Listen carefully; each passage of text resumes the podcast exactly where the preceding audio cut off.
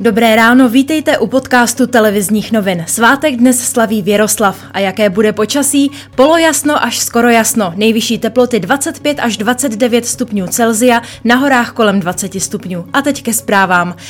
Ministerstvo zdravotnictví zavádí od dnešního dne preventivní celoplošná opatření. Ode dneška se například snižuje limit na počet účastníků hromadných akcích, které se konají ve vnitřních prostorách, a to na 500 lidí. Ministerstvo zdravotnictví chce také dnes představit semafor podobný tomu pro zahraničí. Dnes bude opět ve Strakově akademii jednat vláda. Bude se například zabývat kromě koronavirových opatřeních i návrhem zákona o opatřeních k přechodu České republiky k nízkouhlíkové energetice a projedná i novelu zákona o ochraně spotřebitele, která upravuje problematiku dvojí kvality výrobků. Před jednáním se ráno sejde i Bezpečnostní rada státu. Hasiči zasahovali večer u menšího požáru na hlavním nádraží v Praze. V jednom z obchodů splála zářivka. Oheň se podařilo velice rychle uhasit. Při zásahu museli hasiči evakuovat okolo 500 lidí. Některé vlakové spoje nabraly i půlhodinové spoždění.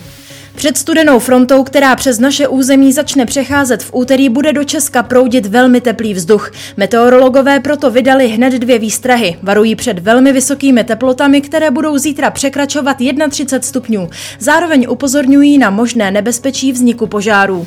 V italském Janově se podařilo v rekordním čase postavit více než kilometr dlouhý dálniční most, který spojuje dvě části města. Nahradil původní, který se zřítil před necelými dvěmi lety. Řidiči se po mostě mají projet už na začátku srpna.